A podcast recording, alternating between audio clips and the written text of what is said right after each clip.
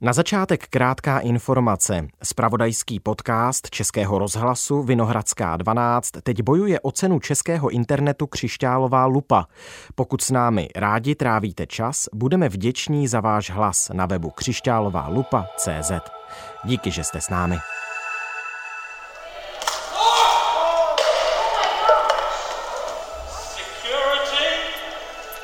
Tady je Matěj Skalický a tohle je Vinohradská 12. Ekologické aktivistky polily rajčatovou polévkou slavný obraz slunečnice Vincenta van Gogha. Jde vám víc o ochranu tohohle obrazu anebo lidí a naší planety? Klimaaktivisten schmierten Kartoffelbrei auf ein 111 Millionen Dollar Gemälde von Monet. Climate activists spray painted windows of a luxury department store.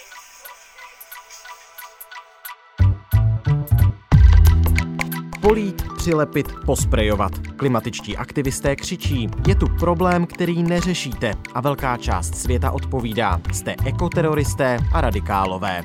Jak obě strany pochopit a jde to vůbec? Snažíme se o to se sociálním psychologem Janem Krajhanzlem z Institutu 2050.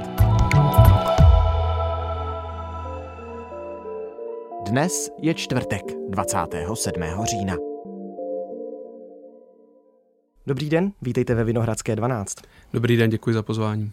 Co říkáte na to, že v posledních dnech a týdnech došlo k několika, řekněme, incidentům, kdy klimatičtí aktivisté polili obrazy světových malířů v různých galeriích, nebo se třeba přilepili k podlaze v jednom automobilovém muzeu v Německu? Co na to všechno říkáte? No to by bylo dlouhé povídání. Já myslím, Začněme, že vlastně, nakousněme aspoň. Uh, hned na začátek jako je jasné, že to je otázka, která bude velmi výrazně dělit jako veřejnost a to nejenom českou. Vlastně vidíme na to velmi prudké reakce nejenom na sociálních sítích, ale vlastně i v politickém prostoru. To, co si myslím, že stojí za pozornost, je to, že samozřejmě výrazně převažují ty hlasy jako negativní, které to jako odsuzují. Musím říct, že vlastně i třeba v českém klimatickém hnutí jsou hlasy, které schvalují ty akce nebo jim nějakým způsobem vyslovují podporu nebo porozumění, jsou jako ve výrazné menšině. Abychom úplně na začátek přidali i některá fakta, než se ponoříme hlouběji do nějakých větších rozvah a filozofování, co všechno to může způsobit a třeba způsobuje v našem přemýšlení o tom, co se to tedy kolem nás děje v souvislosti s klimatickými změnami, tak o jakých aktivistických skupinách se vlastně bavíme? Koho reprezentují? Tak ty akce v posledních dnech vlastně byly realizovány především dvěma eh, aktivistickými skupinami. Ve Velké Británii je to skupina Just Stop Oil, která vlastně vznikla v letošním roce a jedním asi ze základních impulzů a vlastně cílů jejich jako hned prvních aktivit bylo zastavení těžby nebo respektive založení nových ložisek těžby ropy v Severním moři, což byla vlastně nějaká agenda, která ležela teďka i na stole vlastně v posledních dnech jako list rasový. A potom máme tam vlastně druhou organizaci, což je Letzte Generation, hmm, která hmm. působí vlastně v Rakousku a v Německu. To vzniklo už jako v loňském roce. A obě dvě ty organizace vlastně mají společné, že si příliš nelámou hlavu s tím, jak veřejnost vnímá jejich eh, aktivity, že vlastně jejich cílem není nějakým způsobem eh, oslovit veřejnost a získat popularitu, získat podporu pro ty své cíle, ale vlastně v celku dávají bez rozpaků najevo, že je jim jako jedno, co si ta veřejnost o těch jejich aktivitách myslí, ale že oni přesto jsou přesvědčeni, že ty jejich akce pomůžou, řekněme, vyburcovat to veřejné mínění k tomu, aby klimatická otázka byla více na pořadu dne. Já dodám ještě jednu informaci eh, k té poslední generaci, když počeštím to německé označení jedné z těch eh, aktivistických skupin, totiž poslední generace, respektive její odnož italská, se přilepila například také k Botticelliho primaveře, v srpnu k sousoší Laokona, to znamená nejde pouze jenom o obrazy. V únoru se přilepovali k německým silnicím.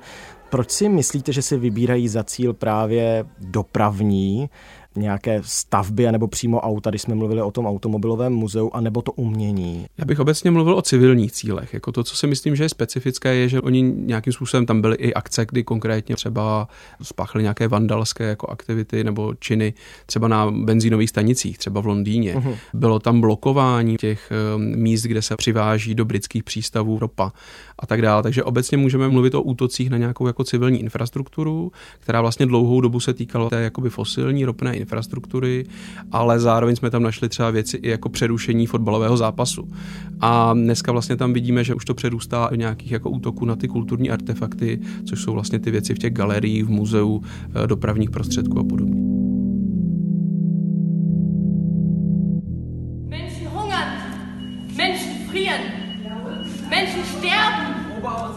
Lidi hladoví, lidi mrznou, lidi umírají. Žijeme v klimatické katastrofě a všechno, před čím máte strach, je rajčatová polívka a bramborová kaše na obraze.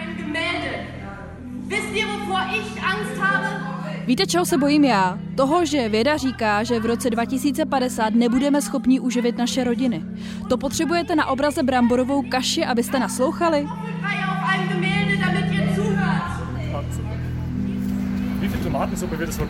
Kolik rajčatové polévky bude ještě potřeba, než ministerstvo dopravy ochrání naše životy, je jasné, že toho před sebou máme hodně.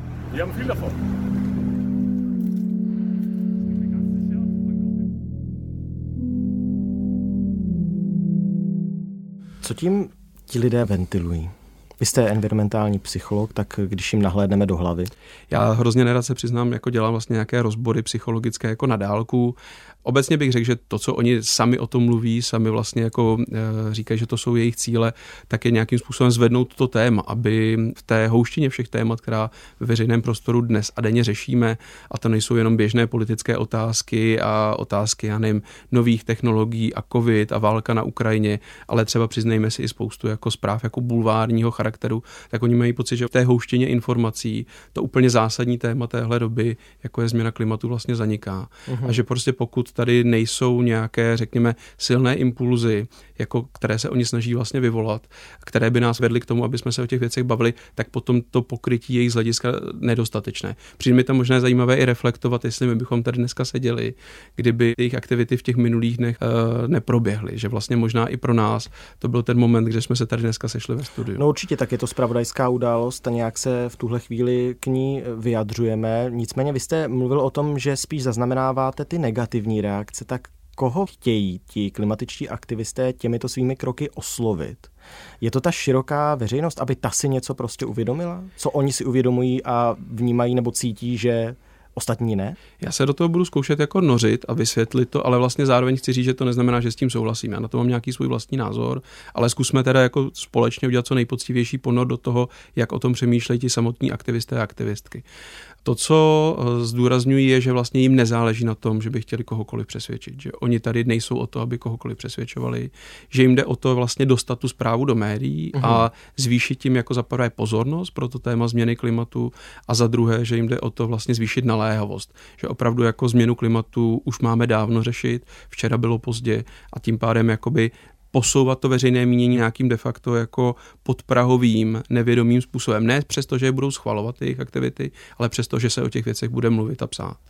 A ta cesta, nazval byste ji radikální? To, co oni dělají? Přiznám se, že bych se tomu termínu jako vyhnul, protože radikální to je původně z latiny, je to od slova radix, to znamená jako kořen, hmm. a radikální jsou politiky, které jdou jako k příčinám věcí, to znamená ke kořeni věcí. To znamená radikální je třeba pojďme, pokud chceme nějakým způsobem třeba řešit změnu klimatu, tak neřešme jenom spalování uhlí, ale řešme už samotnou těžbu uhlí. To třeba může být nějakým způsobem jako logické, je to taková cesta k těm příčinám. Nebo možná řešme nastavení celého systému, jak funguje ten systém a jak je postavený třeba na nadprodukci, na jako vlastně roztáčení kola nabídky a poptávky a podobně. To jsou radikální myšlenky. U nich vlastně bych vzhledem k tomu, jak vypadají jejich aktivity a jak komunikují o svých záměrech, spíše přemýšlel o nějakém označení jako velmi specifické až vlastně možná můžeme říct v některých ohledech jako z hlediska toho veřejného mění extrémní třeba metody, mm-hmm. které používají, s kterými se snaží upoutat tu pozornost. To znamená, eh, ty cíle, které oni mají, ty má asi velmi podobné v něčem jako Greenpeace a velmi podobné třeba Hnutí Duha Česká a podobně se shodnou, že nechceme otevírat nová eh, ložiska ropy, ale to, co tady je odlišuje vlastně od toho zbytku, jsou eh, extrémní v některých ohledech jako metody, které jsou mimochodem zdůrazním nenásilné, mm-hmm. jako, to je jejich jako striktní princip, ale vlastně snaží se nějakým způsobem upoutat tu pozornost veřejnosti za každou cenu. Když jsme byli u toho označování a ptal jsem se na to slovo radikální, tak ta hra se slovy je vlastně docela zajímavá.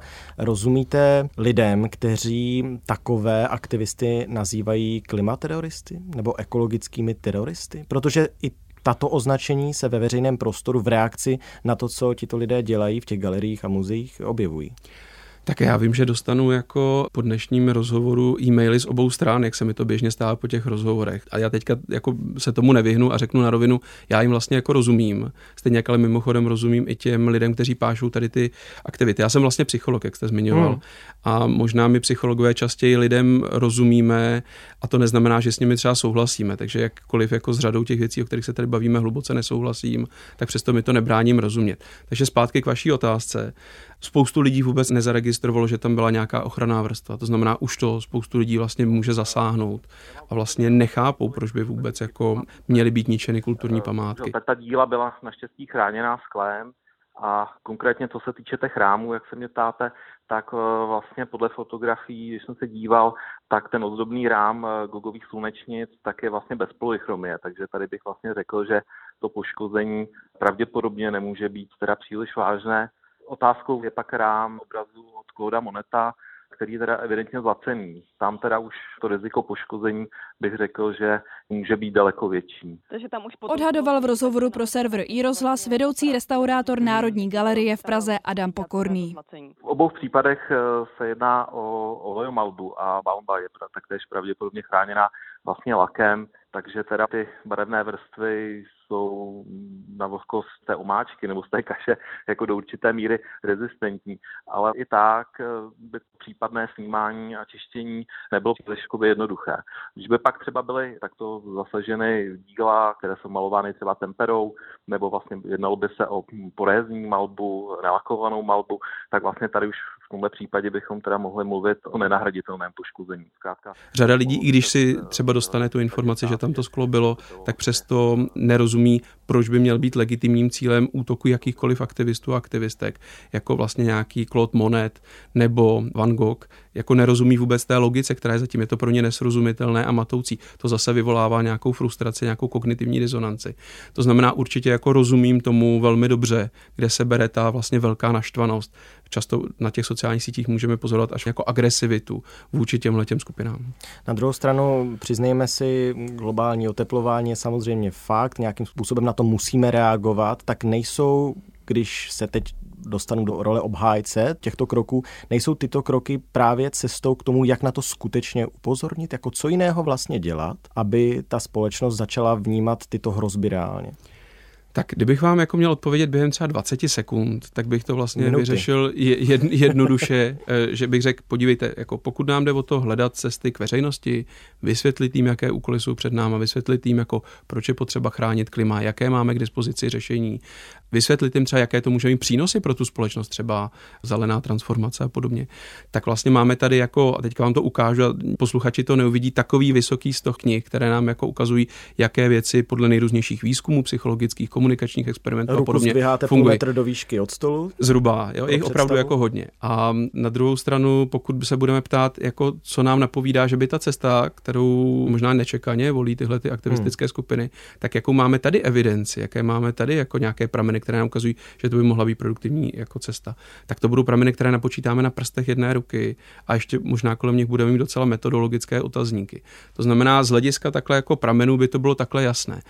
Na druhou stranu musíme si přiznat, když se nad tím trošku zamyslíme, ponoříme se do toho, že ne všechno se dá jako snadno změřit, protože to základní dilema aktivistů a aktivistek, kteří jsou třeba v těchto iniciativách, je takové, že máme tady velký problém a vlastně my jsme zoufalí z toho, jak málo se o něm mluví a vůbec nevíme, jak ho dostat do médií. Nemáme představu, jako představíme nějakou tiskovou zprávu, představíme nějakých návrh řešení a tak dále. Nikdo o tom nenapíše. To znamená... Na to jsem se chtěl, pardon, že vás přerušuji, zeptat, když se dostanu do role obhájce té druhé skupiny, tak proč volit takto extrémní metody upozorňování na to téma? Proč nemůžu zvolit prostě přesně tiskovou konferenci, prohlášení do médií?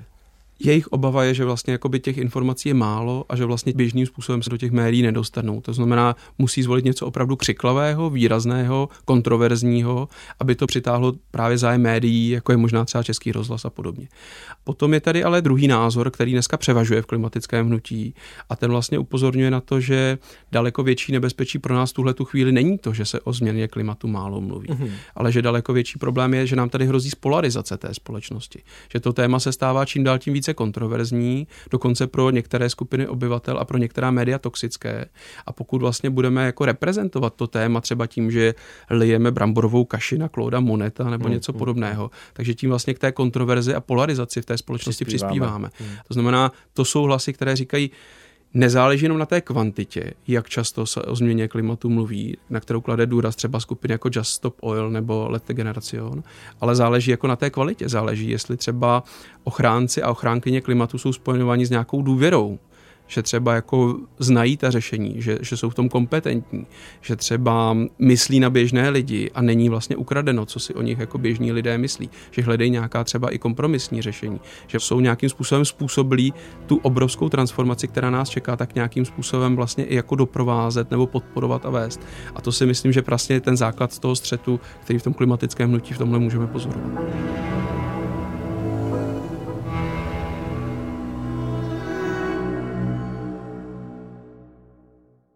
Jak se mění pohled české společnosti na globální oteplování a na to téma jako takové, na tu debatu? Tak dlouhodobě můžeme říct, že zhruba někdy od roku 2015, kde nám začíná nějaké časové řady, které třeba máme v našem týmu Institutu 2050 k dispozici, tak tam byl dlouhodobý velmi výrazný jako nástup pro klimatičtějších postojů a zvýšení zájmu vlastně o změnu klimatu. To si myslím, že v současné době se začíná trošku jako zastavovat, tady ten jakoby prudký nárůst a ty názory v některých ohledech trošku stagnují, v některých možná obecných sympatích k environmentálnímu hnutí jdou i třeba mírně dolů, třeba poslední rok, dva roky roky. To, co zároveň je zajímavé, je to, že pořád ta česká veřejnost eh, si drží vlastně podporu nějakých opatření, která souvisejí s transformací. U nás třeba zajímavé jsou obnovitelné zdroje, které mimochodem nadpolovičně podporují třeba i úplně největší odpůrci Green Dealu, mm-hmm. tak přesto podporují vlastně výrazně jako obnovitelné zdroje. A stejně tak je tam i vysoká nějaká jako ochota čím dál větší se zapojovat do těch věcí typu pořídit si třeba fotovoltaiku, pořídit si hybrid, elektromobil a podobně. To znamená vlastně... A eh, pardon, důvody toho, že roste zájem o tato témata, vidíte v čem? Hmm, tak jako v současné době určitě je to taženo výrazně i tu energetickou situací, kdy prostě člověk nemusí chtít jenom zachraňovat jako globální klima, ale zkrátka dobře, když si dá fotovoltaiku na stodolu, tak už se mu to vlastně jako ledaskomu vyplatí. Většina obyvatel Česka chce chránit klima a nespochybně zpochybňuje globální oteplování vyvolané lidstvem. Ukazuje to nový průzkum veřejného mínění agentury STEM a Institutu 2050 s názvem Česká netransformace. Je nutná ochrana životního prostředí, to je taky velmi široce sdílený postoj a že je potřeba s tím něco dělat. Ale o konkrétních opatřeních toho zatím lidé vědí málo a neschodnou se na nich. Například podpora širokého zateplení domácností a domů, tak to podporuje téměř 80% české veřejnosti, stejně tak obnovitelné zdroje energie, jejich rozvoj by si přálo taky nějakých 76% společnosti. Zhruba pětinu společnosti ve vztahu k transformaci tvoří lidé, které sociologové označili za programové odpůrce. Myslíte si, že Češi slyší na protesty, o kterých se tady společně bavíme? Já si to naštěstí nemusím příliš myslet, ale máme na to data. Takže Jaké vlastně ta, ta data nám ukazují, že eh, ta skepse je mimořádně jako hluboká a vlastně i větší než v jiných zemích. Zatímco teďka úplně aktuální prostě průzkum z 24. října ukazuje ve Velké Británii, že přes 60% Britů vlastně podporuje přímé akce, což jsou přesně ty akce mm-hmm. nějakého druhu občanské neposlušnosti. Nemusí to být spojeno právě s těmi akcemi třeba v galeriích. Tak v České republice se dostáváme vlastně jako do velmi jako nízkých desítek procent lidí, kteří k tomu projevují aspoň nějakou míru porozumění a jako vlastně dokonce i ti největší jako podporovatelé ochrany klimatu, ať už jako politicky nebo občansky, ty řadu těch občanských protestů, zejména těch, které jsou spojeny s nějakými blokádami a speciálně ještě do blokádami automobilové dopravy třeba, tak eh, to dost rezolutně odmítají. Myslíte si, že zrovna v tom českém prostředí podporují tu českou skepsi vůči těmto tématům a těmto akcím i média? Tak určitě tady máme média, která třeba nemají takovou možnost jít do hloubky, jako se snažíme jít třeba my dva dneska spolu, protože prostě je to pro ně nějaká krátká zpráva, kdy je vidět třeba přesně ten akt toho jako útoku na ten obraz, ale už vlastně není prostor to jako podrobněji rozebrat. A bohužel to bude i způsob, jak se o tom dozvídá většina veřejnosti, že vidí tu řekněme nekulturní, pro ně velmi jako kontroverzní akci, ale vlastně už nemají šanci se příliš dozvědět, co je zatím, jaké cíle a tak dále. A vlastně je to takové na první signální a vyvolává to emoce. Zároveň já bych se jako ptal, kriticky, kolik lidí uslyší náš podcast a kolik lidí třeba uslyší velmi krátký spot eh, třeba na CNN Prima News, nebo si to přečte někde v nějakých novinách s nějakým obrázkem, kde ten pocákaný obraz a budou z toho mít jenom strašně silnou emoci nějakého morálního rozhořčení, nějaký pocit, že ti aktivisté jsou proti lidem, proti kultuře, proti naší civilizaci. Bude to pro ně jako de facto jako, já bych to nazval sebediskreditační kampaň, kterou vlastně jako ti lidé jako zavnímají z toho vlastně, jo, z hlediska těch aktivistů. A tam bych potom prostě poměřoval, řekněme, dosahy těch jednotlivých formátů zpráv, jako možná my dneska se snažíme splnit účel, který zatím byl a vlastně nějak to jako zinterpretovat a dát tomu nějaký smysl v kontextu té společnosti, ve které žijeme, ale možná budou lidé, kteří spíš budou z toho těžit ty clickbaity a budou vlastně na tom po první signály. Vy jste zmínil slovní spojení morální rozhořčení, tak ještě tak, jak nad tím znova přemýšlím, si říkám, jestli to není cílem těch klimatických aktivistů, kteří jsou morálně možná rozhořčeni nad tím, že společnost tedy nereflektuje ty hrozby, které se tady na nás valí a oni jsou rozhořčení a chtějí, aby tedy zbytek byl taky rozhořčen, že si v tom prostě není element té zloby nějaké nebo frustrace? Já určitě bych jako nepodezříval ani v nejmenším ty aktivisty a aktivistky z nějakých jiných než úplně jako autentických záměrů. Jo ty lidé, které jsem měl možnost potkat třeba v českém prostředí, tak jsou lidé, kteří na tom opravdu hluboce osobně záleží. Opravdu se snaží třeba načítat i ty věci, jako jak se, mm, řekněme, může klima vyvíjet jako v příštích letech, co to může znamenat třeba i pro naši zemi a podobně. A je tam opravdu hluboké znepokojení, až v některých ohledech třeba deprese. To je jako jedna věc. Deprese. Druhá věc je tam vlastně jako velmi řekněme, pro mě slabá argumentace, proč by zrovna tyhle metody měly být vlastně jakoby lepší a efektivnější než ty ostatní. Tam často v těch debatách, které jako jsem i zaznamenal a zachytil, nebo jsem se jich i sám účastnil, tak eh, třeba na sociálních sítích, kde jsem třeba vstoupil do nějakých polemik, tak vlastně dostávám odpověď, hele, zatím to nevycházelo, zatím nám nic nepomáhalo a my to děláme ze zoufalství jako vlastně to, co by mohlo zabrat. Všechno už ostatní jsme hmm. vyzkoušeli. A já úplně nemyslím si, že to takhle funguje, ale je to pro mě příliš vágní odpověď.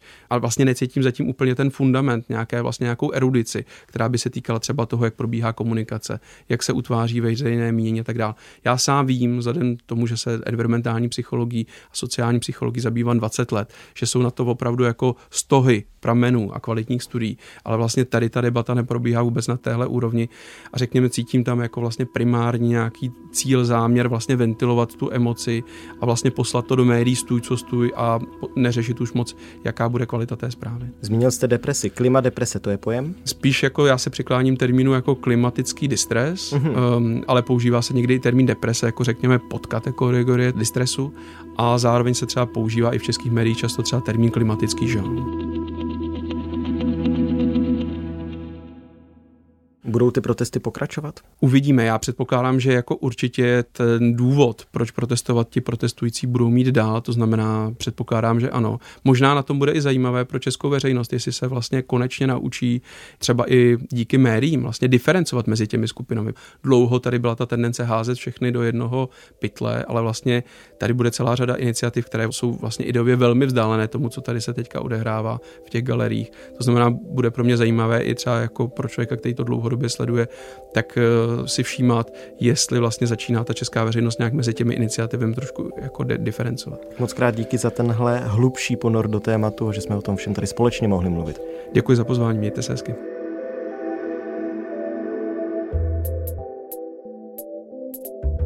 Tohle už je všechno z Vinohradské 12, z pravodajského podcastu Českého rozhlasu. Dnes o protestech klimatických aktivistů a pochopení toho, proč polití obrazu rajčatovou polévkou některé vybízí k akci a jiné ukrutně štve. Důležitý pohled na věc přinesl sociální a environmentální psycholog Jan Krajhanzel, který je zakladatelem Institutu 2050 a působí také na katedře environmentálních studií Fakulty sociálních studií Masarykovy univerzity.